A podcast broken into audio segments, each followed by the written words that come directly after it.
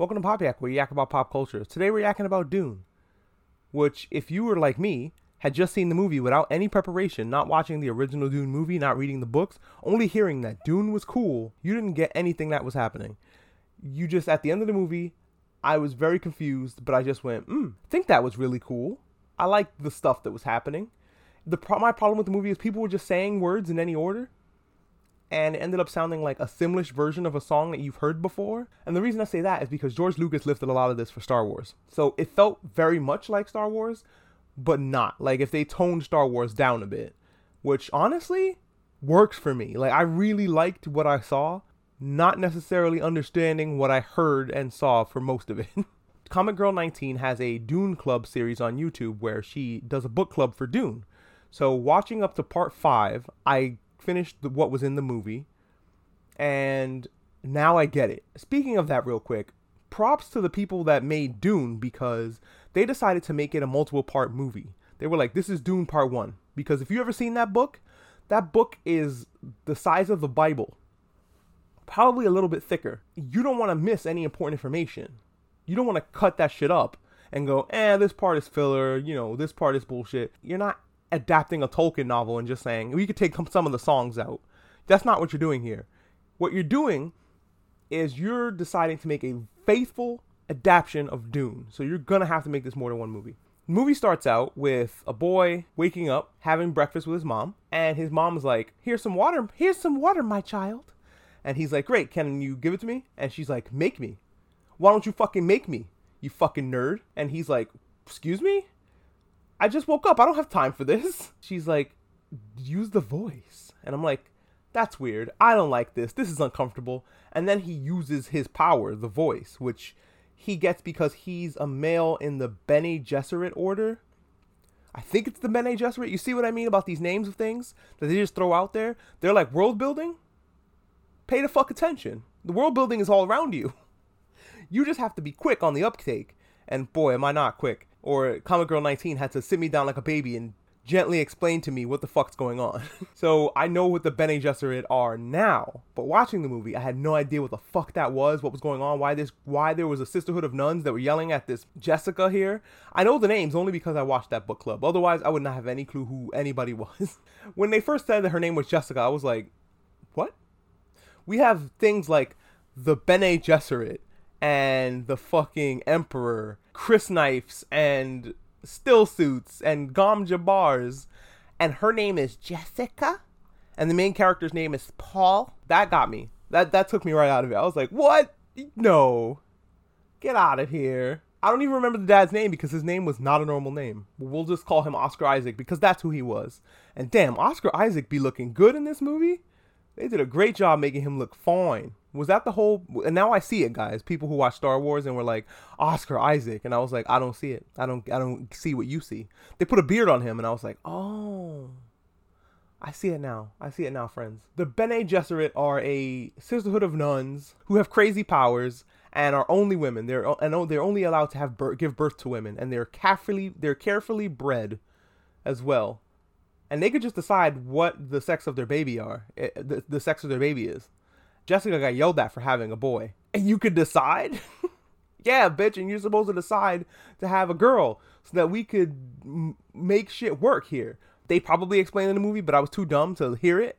Was they wanted Jessica to have a girl so they could marry her to the family they're feuding with, so then they can then have that girl give birth to a boy who and because it's like the Gerudos. Was this probably a Dune reference because they live in the desert, right? Now that I think about it, a lot of things that I didn't know before are probably Dune references, but I think the Gerudo definitely are. They're a group of women and they get a male every hundred years, and the male is special. So maybe it is a Dune reference. Maybe they're supposed to be the a mixture of the Bene Gesserit and the the Furman, the the Freeman, the Fremen, the Fremen. Maybe they're supposed to be a combination of the Fremen and the Bene Gesserit these these things, these words, they just kind of throw them at you. At least in Star Wars, they're like, Luke is an outsider, so we have to explain everything to him. So you, as a part of the audience, can grasp that. Paul lives in this universe. He doesn't need things explained to him. He knows what these things are. But because Paul is Ganondorf, he knows a lot of things. And his dreams can help tell the future. And his mom was kind of worried about this. and was like, I gotta call the head nun. She calls the the mother superior. She comes down, uses the force. That's what the voice was ripped off and became kind of the force suggestion. Only you don't have a fucking choice. It's not a suggestion. This is not. These are not the robots you were looking for. Obi Wan had the voice. He'd say, "Get the fuck out of here." And they would get the fuck out of there. Not they wouldn't repeat him. They just turn around and leave. yeah, I like the voice. The voice power is sick. I like the way they portray it with the layered voices he gets a Gom Jabbar test. See, the Gom Jabbar is something that they do explain because it has to be explained to Paul. Like, this is a poison needle, and if you fucking move, if you remove your hand from the pain box, I will fucking stab you. They don't explain what the pain box feels like here. They just say it'll suck. Put your hand in the box. First of all, First of all, you're not getting me to put my hand in the box. I've played the Tomb of Horrors from fucking Dungeons and Dragons. I know what happens when you put your hand in a random place. Sorry, DMs, that we're gonna run your players through the Tomb of Terrors. Spoiler alert for the Tomb of Terrors. In that game, there's a open, there's a statue with a mouth, and if you put your hand in it, you're gonna lose your fucking hand. And he just gets thrust into this test in the middle of the night. His mom wakes him up in the middle of the night and just goes, "Paul, Paulie, come get dressed, come downstairs with me. And you think she's gonna make him hot cocoa with marshmallows and shit? No, she makes him put his hand in a nun box. Paul and his family get up, their life gets uprooted, flipped and turned upside down because the emperor said you're moving to a town called Bel Air. And except Bel Air is Arrakis and it's a horrible, harsh desert planet. Previously, the rivals of Paul's family were kicked off world. You guys, guess what? You have to leave the Spice Planet where you're making billions of dollars and we're giving it to your rivals, lol, because the Emperor said so. This is, meanwhile, this is a setup by the Emperor to fuck these guys. The rivals, when they left, left them with shitty equipment, and it's a horrible place where barely anything survives. it seems like the Emperor hates uh, Paul's family and is trying to kill them and is like, fuck, I don't have to do it in the open because that'll be fucked up. People will look at the Emperor and be like, hey man, what are you doing? You can't just openly just smite people. So he's doing a he's doing it in a roundabout way. He's having their rivals do it because now they're angry. Like the Emperor fucking kicked us out of here because of you fuckers. Because you fuckers are babies and get whatever you want. We're gonna destroy you. only you know what? The Emperor's like, hey, hey, don't worry about it. I'll give you my personal army. Badass motherfuckers who are trained like Spartans times 10 that live on another harsh planet and are accustomed to it and are molded by it. And they're gonna, don't worry, they're gonna help you. And Dave Batista is there. Paul and them go to this planet. It's super harsh. Water is a luxury. Water is a currency to the Fremen. There's like a water bank, and you get like tokens to say that I have this much water in the bank, which is something that they didn't do in the movie but they did do in the books. But this happens, I'm assuming this is going to happen in the next movie just because of how they pace this movie. The Fremen are people who already live there. The the nuns, this is something I learned from the book club. The nuns went and planted a religion in the minds of the Fremen by going there and spreading like mythology, saying like, "Oh, you know, once Ganondorf comes, it's going to be the best." So he they land and the people that are screaming, "Oh my god, he's Ganondorf!" There's a name for what he is, but if I remember it, I I don't know. He's Ganondorf, but they're like he's Ganondorf. Thank God. And one of the Fremen that they choose to be the housekeeper whips out a fucking special knife. This is a gift. This is this is a knife that's made out of one of the tooths from the worm. First of all, Dune, the only thing I knew about this movie was the worm. So the whole movie, I'm like, give me the worm. Give me the fucking worm. Boy, do they give me the worm first showed the worm when it goes and eats a spice collector, you get sad because that's a lot of money that in spice. And also, it is it's spice. Like they do eat it in food, but it's also a drug that gets you so addicted to it that if you stop taking it, you die. And if you land on this planet where there's spice in the air, you can't leave again without dying. It's a death sentence. But it also is understandable why the Baron and Dave Batista want to get back there so bad. That shit's in the air. They need to have their spice or they're gonna lose their shit. Not just because of the amount of money they make, but they probably have an addiction too. And you spice is important because you need it to navigate. Because they decided to destroy all computers. There was a whole there was a computer uprising, I'm assuming, and the humans were like, nah no. And a lot of their religion now is fuck computers. They need the spice to navigate things. Their navigators use the spice to get high, and then they're able to navigate space. And this stuff also the Fremen use it to get high and like do all types of stuff, and now Ganondorf uses it to have better visions. He gets hit with this, and it hit, it sends him into like a weird vision state where he can have open-eyed visions. But now, because he went through a bunch of grief with his dad getting killed by his doctor, he's able to, you know, live. This is a very faithful adaptation to the books, except they made it more palatable for 2011. There was some problematic stuff that they decided, mm, let's take this out quietly and replace it with a terrible spider with human hands. I didn't need that. I didn't need the spider with human hands. You could have just not had that happen. You decided to do that. But that was something you didn't have to do. The Baron is gross, so he and he's supposed to be, so I'm glad. I'm just also happy that he's not covered in boils. I heard he was covered in boils before, and I was like, I really don't want to see in the current with the current technology boils and stuff. Speaking of the current technology, this movie looks crisp and smooth. There was not one moment in this movie where I was like, that's fake. And that usually happens to me when I'm watching Marvel movies. Things look rubbery, like the Hulk always is gonna look fake. He always looks fake next to everybody else. Just I don't know, something about him, something of the light on that hits him is fine just something about how just he looks rubbery. He looks like a big booger. Maybe it's the shade of green that the Hulk is. I don't know, but he always looks fake. I thought Thanos looked fantastic. Thanos looked really good. But Hulk, man, always looks bad. But I never had that problem in Dune. I thought everything looked realistic. I bought every single thing that was happening.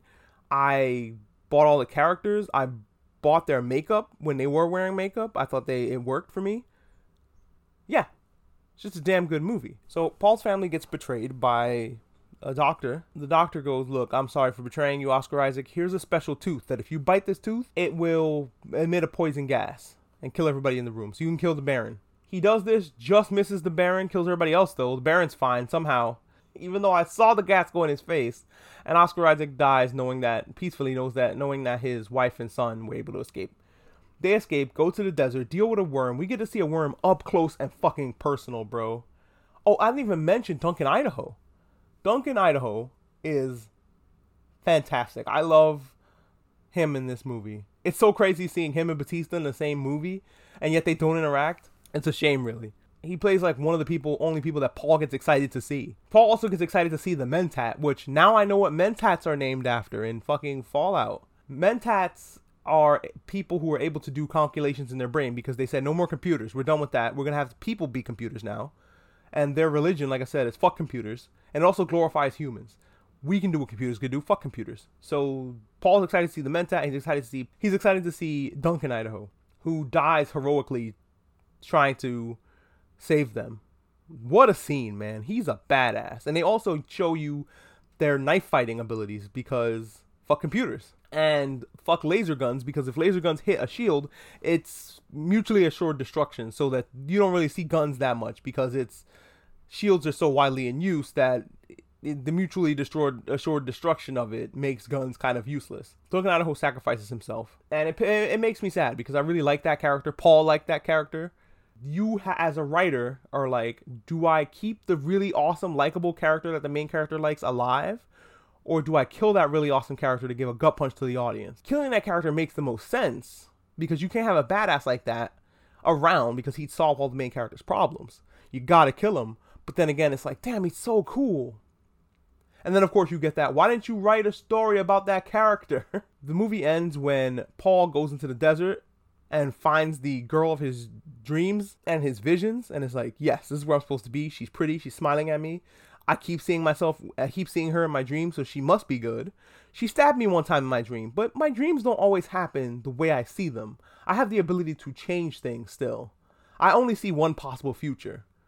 And sometimes I see two possible futures and three possible futures. And I just gotta I just gotta see take the information I have and then use that information to my best advantage. Like he was in a fight. Um, he was chosen as his mother's champion to be in a fight so that they can join up with the Fremen. And he saw a future in which he was stabbed. Well, he's an awesome fighter, and we see him learning training under the best fighters that they have. So we buy that he's a good fighter we also buy that his psychic abilities are great because they show us at the beginning of the movie. Well, he's fighting this guy and he already knows how he would die in that situation, so he's able to win in that fight. Love that. That's great. They did a, they did good work with that, making me believe that Paul is able to fight this hardened Fremen. So I'm really excited to see where it goes now because the movie pretty much ends at that point. Zendaya goes, "You ain't seen nothing yet," and then credits roll. So I'm excited to see what does happen next. And I don't want to wait for it to be honest with you. I kind of want to finish the Dune Club and get told what happened so that when I see the movie I can be like, "Oh, this is a good movie." But I don't know, I had a better experience I think going in blind. So I'm going to continue to do that. It's why I don't read manga and then watching anime and watching anime because if it's I don't want to be that person that I was watching Marvel movies where I was just like, "Nope, this is wrong. They're fucking it up. They did it wrong." And because they're not doing it the way it's in the books, I'm going to be upsetty spaghetti about this movie. So I want to go in raw for the for a lot of things. With the Marvel movies, I've changed. I've decided, fuck it. This is a different universe. You have the Marvel 616 universe. This is another universe that has a bunch of numbers. This is how they're doing it here. I'm just going to try to enjoy the movie for what it is and but that's it for my talk about Dune. I thought it was a fantastic movie, but honestly, if I had to do if I have to review it with my heart, I would have to say if I'm uh, if I'm giving this a score from A to F, I'd have to give this movie like a B minus because I was so fucking confused. I had to go outside of the movie and and read and get the book uh, explained to me in order to understand what the fuck was happening. Although I did do that once I did it, this movie skyrocketed up to an A plus. It was a B minus to a C plus because I didn't understand what the fuck was happening. I was just like, pretty colors. That's my review of Dune. Thank you so much for uh, hanging out and listening to it.